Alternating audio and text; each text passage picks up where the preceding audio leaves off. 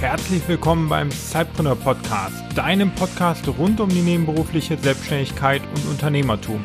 Dein Host für die heutige Episode ist Juliane Behnert.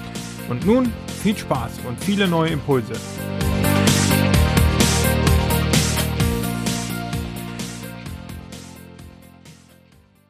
Und herzlich willkommen zu einer neuen Episode des Zeitpreneur Podcasts. Heute bin ich, Juliane, wieder am Start und ich habe für euch heute einen spannenden Interviewpartner zu Gast hier im Zeitpreneur Podcast.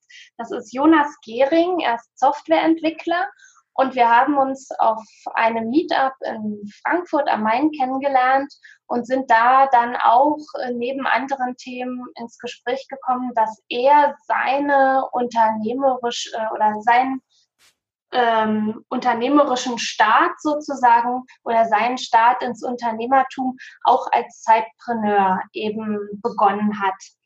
Und da dachte ich mir, das ist eben spannend. Heute ist er Fulltime-Entrepreneur, aber eben er war auch Zeitpreneur und hatte ja da auch bestimmte Beweggründe, so zu starten.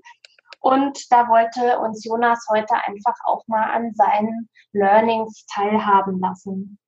Hallo Jonas, viele Grüße sende ich dir rüber nach Frankfurt. Ja, schön. Hallo Juliane. Toll, dass du heute mit im Podcast bist. Ich habe dich ja jetzt schon so als Softwareentwickler vorgestellt, aber du kannst genau. dich mit Sicherheit viel besser jetzt auch noch mal unserer Community vorstellen. Genau, also aktuell würde ich mich als äh, selbstständiger Softwareentwickler bezeichnen. Ähm, von der Historie her hast du ja auch schon gemeint, dass ich mich eben selbstständig gemacht habe, schon im, äh, Neben, im Nebenberuf. Und das Ganze hat eigentlich recht früh angefangen. Also ich habe äh, damals eine Ausbildung gemacht zum äh, Fachinformatiker. Und mein Wunsch war es schon immer eigentlich mal was eigenes äh, aufzubauen, ja, so diese eigene Verantwortung zu haben und selbst entscheiden zu können, was man macht, wann man macht, wann man was macht und wo man es macht. Ja. Und ähm, genau so habe ich dann angefangen, Apps zu entwickeln. Das war die Zeit, wo die Smartphones eben noch ganz äh, neu auf den Markt gekommen sind. Ähm, mit 18 habe ich dann eben die Apps entwickelt, ne neben der Ausbildung. Und mit 19 habe ich dann schon angefangen, die Apps auf dem Store, also damals hieß der noch Play, äh, nee, hieß er noch Android Market, mhm. habe ich dort die Apps verkauft, habe dann auch eine, eine UG gegründet, ja. um äh, eben die rechtlichen Rahmenbedingungen zu haben. Äh, und habe halt dann ja als Azubi äh, nebenberuflich sozusagen die Apps verkauft und habe auch in der Hochphase deutlich mehr durch meine Apps verdient, als als ich als Azubi verdient habe, was jetzt nicht so schwer ist, aber ähm, war, war, ein ganz, war eine ganz interessante Erfahrung. Du hast ja jetzt eben erwähnt, dass du für die Apps da eine UG gegründet hast. Ich habe jetzt gerade vor kurzem auch gehört, dass es ja, wenn man Apps entwickelt, sowieso irgendwelche Vorschriften gibt von der Unternehmensform her, oder? Ja, also, also ich kann von damals sprechen, da hat man auf jeden Fall eine Eintragung im Handelsregister gebraucht. Ja. Und das ist ja bei einer UG äh, automatisch mit dabei. Aber mhm. ich, ich äh, wage zu behaupten, dass, ähm, dass es nicht unbedingt notwendig ist, eine UG oder eine, eine Kapitalgesellschaft zu haben, um heutzutage äh, eben da zu verkaufen. Es wird wahrscheinlich auch als Einzelunternehmer gehen. Mhm. Als, also als Einzelunternehmer geht's geht's äh, wahrscheinlich, also rechtlich wird es gehen. Äh, was nicht funktionieren würde, äh, wäre es, wenn man als äh, Freiberufler das macht, weil äh, Apps verkaufen ist keine freiberufliche Tätigkeit mehr. Hm. Ich hatte nur irgendwie so gehört, ähm, wegen Haftungsgründen oder irgendwas. Ähm, also ich hab, kann da jetzt auch keine fundierten Antworten geben. Das müsste wahrscheinlich irgendwie ein Steuerberater machen.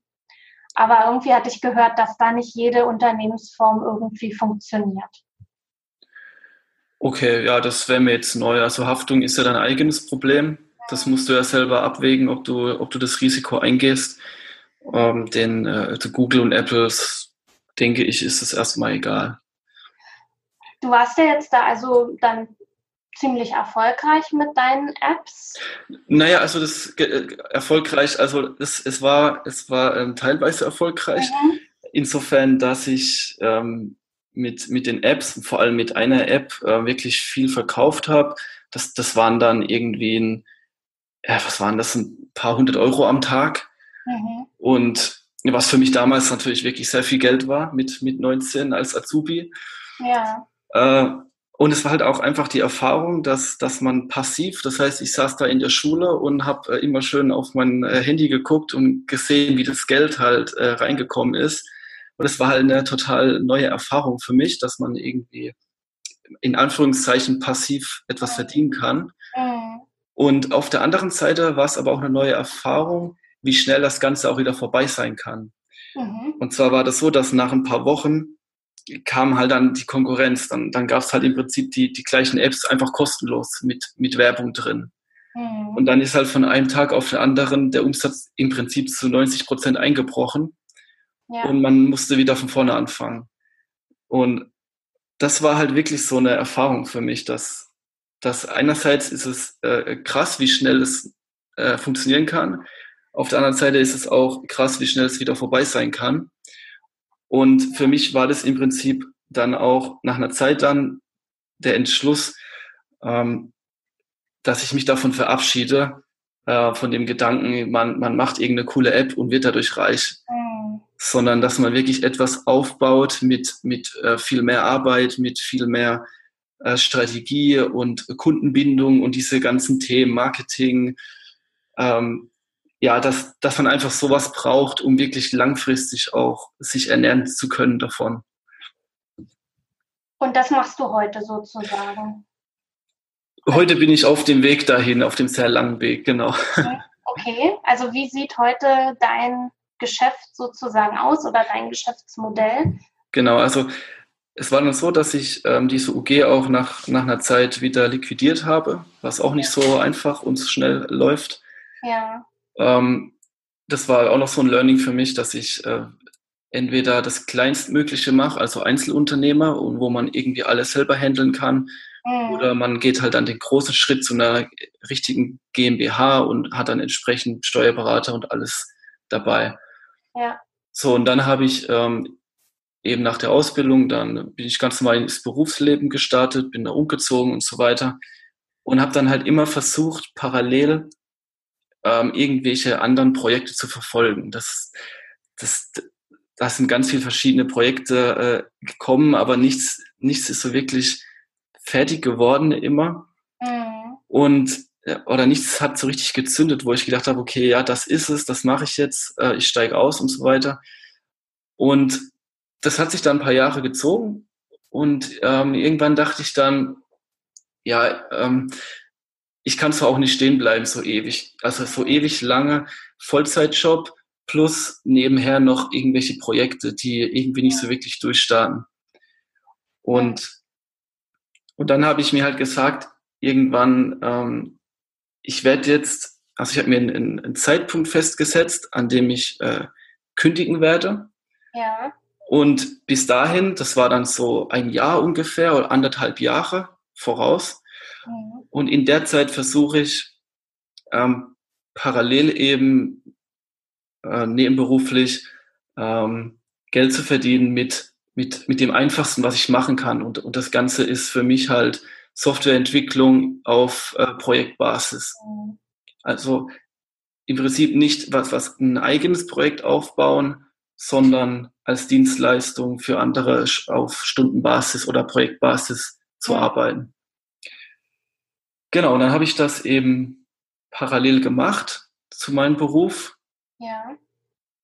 Ähm, und es hat so, ja, mehr oder weniger funktioniert. Ähm, und ja, und ich habe halt immer fleißig gespart und, und irgendwann habe ich mir dann einen recht großen Geldpuffer aufgebaut.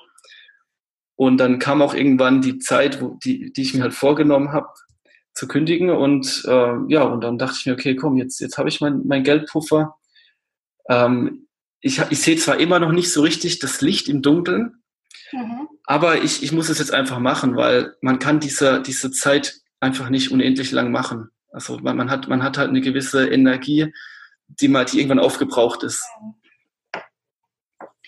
Du, du sagst also, man kann Zeitpreneur nicht ein Leben lang sein, sondern irgendwann sollte man dann entweder entscheiden, Vollzeit selbstständig zu sein oder es eben mit dem Zeitpreneur-Dasein auf Sparflamme laufen lassen.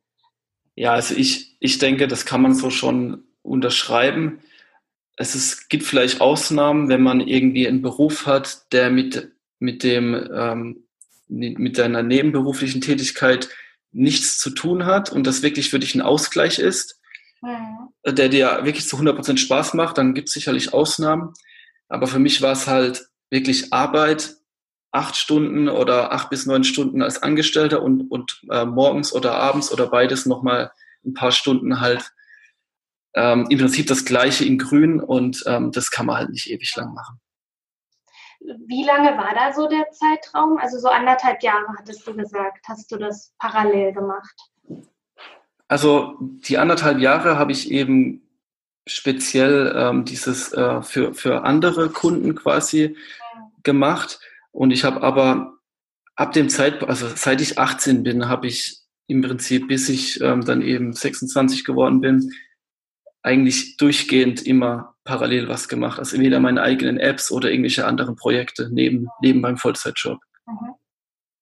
Und jetzt hast du vor kurzem eine GmbH gegründet, oder? Genau, also ich habe, äh, also ich, wie gesagt, zum äh, Geldpuffer vielleicht noch mal kurz. Ich, ich hatte mir vorgenommen, einen Geldpuffer von zwei Jahren zu haben, was sicherlich ziemlich äh, hoch, mhm. hoch gesetzt war. Also, dass ich zwei Jahre lang wirklich mit meinen Kosten überleben kann, mhm. ohne dass ich irgendwas verdiene. Und da gehört natürlich auch die Krankenkasse und das ganze Zeug noch mit dazu, was man nicht vergessen sollte. Ja. Und genau, und dann habe ich eben gekündigt. Ich hatte nicht ganz das Ziel erreicht, aber ich hatte genug Puffer. Was dann auch sehr wichtig ist, da können wir vielleicht später nochmal drauf sprechen. Und ich habe dann äh, ganz normal eben als, ähm, ja, als Freelancer, wenn man so will, wobei ich rechtlich kein, kein Freiberufler bin, sondern ein Einzelunternehmer. Mhm. Das hat den Grund, dass ich dann eben auch eigene eigene Apps noch vertreiben kann und auch meine Arbeit an andere abgeben kann und so weiter. Mhm. Da habe ich das eben ein Jahr ungefähr jetzt gemacht, ganz normal als ähm, ja auf, auf Projektbasis mhm. und bin jetzt halt vor kurzem zu dem Entschluss gekommen, dass ich, um, um einfach wachsen zu können, eine GmbH äh, gründe, um dann besser, ja, im Prinzip geht's geht's ums, ums Wachstum. Ja, man, man kann, man ist viel besser mit den Steuern dran, ähm, man, man tritt anders nach außen auf, kann sich Entwickler suchen äh, und, und einfach aufs nächste Level dann kommen. Mhm. Und äh, deine Projektarbeit ist jetzt komplett vorbei oder wie? Und du arbeitest nur in der GmbH oder wie handelst du das gerade? Nee, aktuell, genau, aktuell ist es eher so eine Übergangsphase. Das heißt, ich ähm, kümmere mich halt um das Unternehmerische, um die Strategie, um, äh, um die Akquise, um die Mitarbeitersuche, mhm. um das Marketing, also im Prinzip alles Unternehmerische plus auch noch die Projekttätigkeit, wobei ich die halt natürlich dann Stück für Stück äh, runterfahren muss, mhm. weil ich die Zeit gar nicht habe, alles gleichzeitig zu machen. Genau, dann kommst du ja auch wieder in dieses Hamsterrad im Grunde genommen, dass du ja auch wieder zwei Projekte oder zwei Businesses sozusagen nebenbei oder parallel hast und dann auch bloß der Fokus ja nicht auf dem einen oder auf dem anderen liegt. Ja, genau. Man, man hat halt nur eine begrenzte Zeit und ja, ja und es ist, es ist halt eine Frage, wo man, wo man den Fokus setzt. Aber man braucht natürlich ein gewisses, einen gewissen Cashflow, um halt auch arbeiten zu können. Und ja. dadurch ist es halt immer recht ähm, profitabel, dann auch Projektarbeit zu machen. Genau. Also das wirst du jetzt auch die nächste Zeit dann praktisch noch ein bisschen fortführen, um dann wiederum genug Cash zu haben, um dein, dein Projekt oder deine GmbH halt zum Laufen zu bringen. Genau, also das, das wird, mit Sicherheit noch ein, zwei Jahre parallel laufen, vielleicht sogar ein bisschen länger, muss man mal schauen. Mir macht es ja auch Spaß, es ist ja nicht so, dass ich gar nicht mehr Projektarbeit machen möchte, aber was mir halt auch extrem viel Spaß macht, ist dieses Unternehmerische und das ist halt auch etwas, was mich einfach schon seit langem äh, motiviert und wo ich halt weiter äh, investieren möchte. Wie bildest du dich da fort? Also man braucht ja schon so ein gewisses Unternehmer-Mindset, äh, das man ja erstmal auf jeden Fall nicht so mitbringt, wenn man jahrelang angestellt war. Hast du da so bestimmte Quellen, die dich inspirieren? Das, das ist echt ein guter Punkt, weil das war eigentlich auch so ein großer Fehler, den ich die ganzen Jahre gemacht habe. Also ich habe ja wirklich, seit ich 18 bin, eigentlich versucht, sowas irgendwie zu machen. Mhm. Und ja, erst mit 26 dann auch wirklich dann gekündigt und wirklich auf den nächsten Schritt äh, zu kommen. Und ich hatte halt den Fehler gemacht, dass ich nicht so nach außen geschaut habe. Ich habe immer viel meine Ideen gehabt und, und im, im dunklen Keller sozusagen vor mich hingearbeitet ja. Der, der große Unterschied war dann, als ich dann halt auch mal in, in eine Stadt gezogen bin, richtig, da nach, Karlsruhe. Mhm. Dann äh, gibt's die Meetups und man, man, diese YouTube-Sache ist auch dann erstmal richtig angelaufen in Deutschland. Mhm. Und die Weiterbildung war im Prinzip so, dass ich auf die Meetups gegangen bin mit, mit den Leuten, also so Entrepreneur-Meetups oder äh, ja, oder einfach bei YouTube gab es auch immer mehr diese Videos, finde ich, mit dem Mindset-Kram, sage ich mittlerweile. Mittlerweile kann man es schon nicht mehr hören, finde ich. Ja. Aber für den Anfang ist es auf jeden Fall eine, eine gute Sache. Und dann ha, habe ich halt auch verschiedene Bücher gelesen, so ein paar Klassiker wie ähm, Napoleon Hill, Think and Grow Rich. Mhm. Und ja, ich weiß, die anderen Bücher habe ich schon gar nicht mehr im Kopf.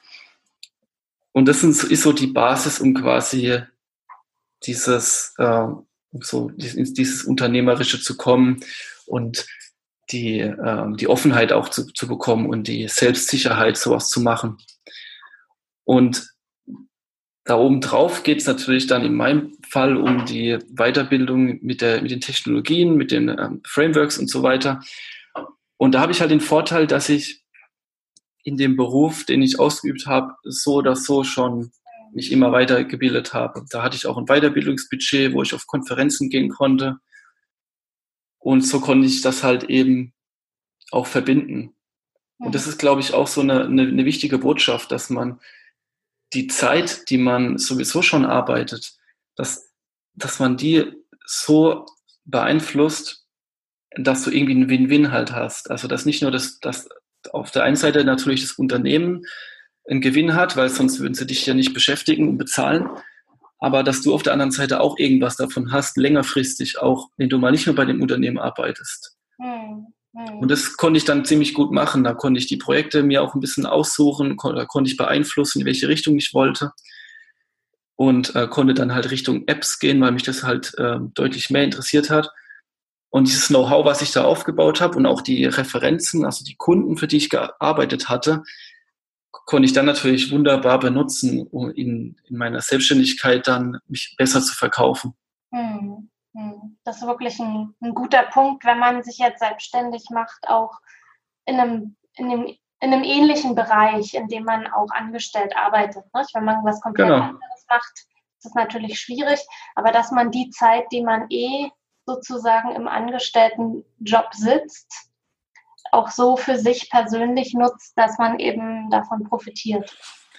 Genau. Und ich finde, das ist auch so ein, so ein Punkt, den, äh, den viele unterschätzen oder den, den viele oder ja, der einfach nicht so klar ist bei den meisten. Auch bei mir war das nicht klar. Es war immer so eine starke Trennung zwischen Angestellter und, und Selbstständiger. Ich nenne es mal Selbstständiger. Mhm. Ähm, dabei ist es eigentlich ist es eigentlich kein großer Unterschied, weil als Angestellter bringst du ja einen gewissen Wert in das Unternehmen. Sonst würden sie dich ja nicht bezahlen. Mhm. Und als Selbstständiger machst du, machst du genau das Gleiche, nur dass du halt ähm, in der Regel viel kürzer natürlich arbeitest für ein Unternehmen, aber dafür auch deutlich höheren äh, Stundensatz bekommst. Mhm. Und, und deswegen sage ich halt, wenn du als Unternehmer, äh, wenn du als Angestellter etwas machst, was dir gefällt und wo du, wo du dich auch drin weiterbilden kannst, dann nutzt die Zeit als Angestellter, um dich vorzubereiten, dich selbstständig zu machen im, im gleichen Bereich oder im ähnlichen Bereich. Und der, der Unternehmer ist für mich einfach nur eine, nochmal eine, wie so eine Evolutionsstufe nach dem Selbstständigen. Mhm. Weil dann, dann ja, bist du halt auf, auf einer anderen Ebene und, und führst die Leute, mehr so ein Leadership, du holst die, machst die Akquise am Anfang noch und so weiter und so fort. Aber du brauchst ja die Basis, das Fachwissen, um, um irgendein Unternehmen aufbauen zu können. Hm.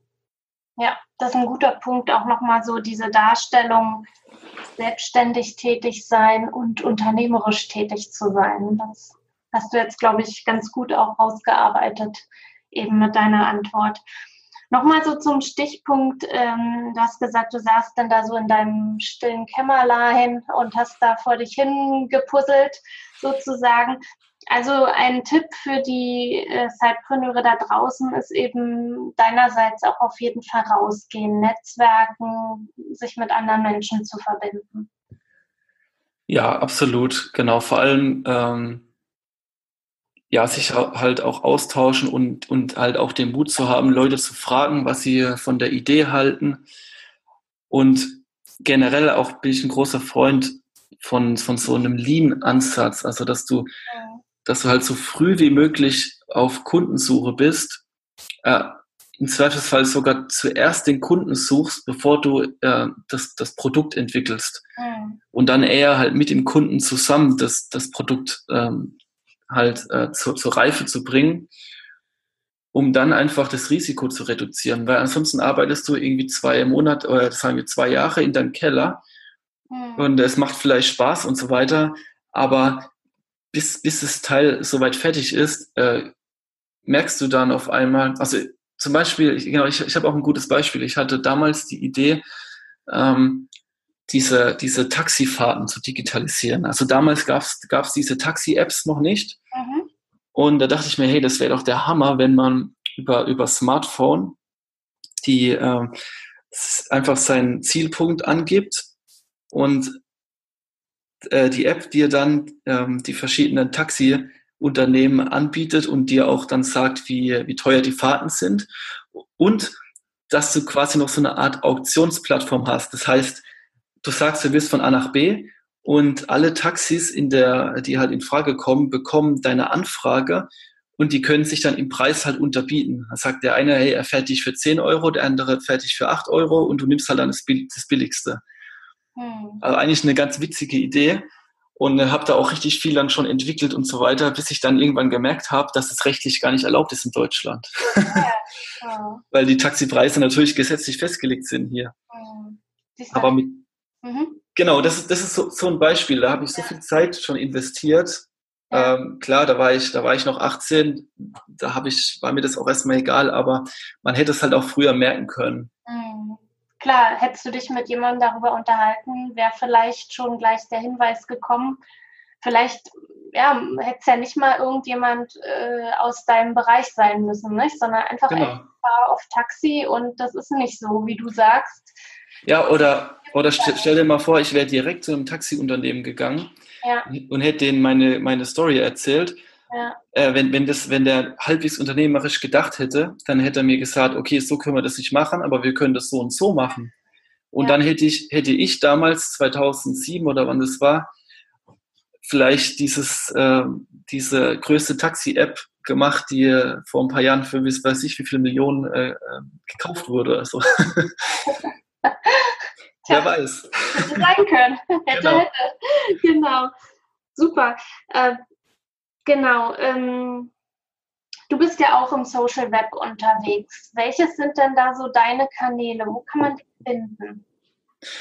Ja, also ich, ich habe vor auch schon äh, bald zwei Jahre wahrscheinlich einen YouTube-Kanal gestartet, mhm. wo ich ja, wo ich eben diese über, über die Softwareentwicklung im Prinzip spreche. Also mhm. das, was, was mich selbst begeistert, ob das jetzt App-Entwicklung ist oder hier mit Alexa und Co. Äh, zu sprechen. Also wirklich, wie man die Software entwickelt. Über diese Themen mache ich da gerne Videos. Also ist jetzt weniger über selbstständig sein oder unternehmerisch, mhm. sondern mehr wirklich in die IT-Richtung. Mhm. Und wie heißt der YouTube-Kanal? Der Kanal heißt Apps That Matter. Also Apps mit Bedeutung oder so. Ungefähr kann man es übersetzen. Mhm. Und das ist so dein Hauptkanal, über den man dich sozusagen sieht und erreicht. Ja, richtig. Also ansonsten habe ich einen gleichnamigen, äh, eine gleichnamige Facebook-Seite. Mhm. Und ja, genau. Ja, dann danke ich dir einfach mal für deine Insights, die du uns jetzt hier gerade gegeben hast zu deiner Entwicklung, wie du damals mit 18 sozusagen gestartet bist als Zeitpreneur und welche Hürden du da genommen hast und wo du heute stehst. Wenn du jetzt so zum Abschluss nochmal den ultimativen Tipp geben könntest an alle Zeitpreneure da draußen, was wäre das? Ja, also der, der ultimative Tipp den ich vielleicht gebraucht hätte, wäre ähm, ja erstens, dass selbstständig sein und Angestellter sein gar nicht so ein krasser Unterschied ist, als, als man irgendwie eingetrichtert bekommt. Und zweitens, dass man sich einen Zeitpunkt setzt und einen Geldpunkt sozusagen, einen Puffer und dann halt den nächsten Schritt macht. Auch wenn man noch nicht genau sieht, wo es, wo es hinführt, einfach versuchen mit nächsten Schritt meinst du dann eben die Anstellung sozusagen zu verlassen? Wenn, wenn, das in, wenn das passt, ja, genau. Aber einfach, den, ich, ich denke, jeder weiß aus dem Bauch raus, was der nächste Schritt ist, mhm. wenn er mal ehrlich zu sich selbst ist. Aber man traut sich halt noch nicht. Man denkt, ja, man macht lieber noch das, noch lieber noch das. Aber in Wahrheit weiß man schon, was der nächste Schritt ist. Und den sollte man dann auch einfach versuchen. Mhm. Ja, wunderbar. So, liebe Zeitpreneure, jetzt habt ihr mal wieder sozusagen aus dem Leben eines Entrepreneurs oder eines ehemaligen Zeitpreneurs ein paar Tipps mit auf den Weg äh, ja, bekommen, die ihr vielleicht den einen oder anderen dann auch für euch und euer Side-Business umsetzen könnt. Wenn ihr Fragen habt, meldet euch gern. Auch die Kontaktdaten von Jonas Gering findet ihr dann wieder unter unserem Blogartikel und Jonas steht sicherlich auch gerne für Fragen zur Verfügung. Und dann wünsche ich euch ja einen guten Start in die neue Woche und viel Erfolg mit eurem Side-Business. Jonas, magst du auch noch was sagen? Ach, ich denke, ich habe mein, äh, mein Schluss, äh, Schlusssatz ja schon äh, gesagt. Ansonsten ja, viel Erfolg und habt keine, keine falsche Angst. Versucht es einfach. Wir, wir, sind ja in Deutschland, da kann nicht viel passieren. Vielen Dank für dein Schlusswort, Jonas. Mach's ja, gerne. Bis dann. Danke. Tschüss. Tschüss.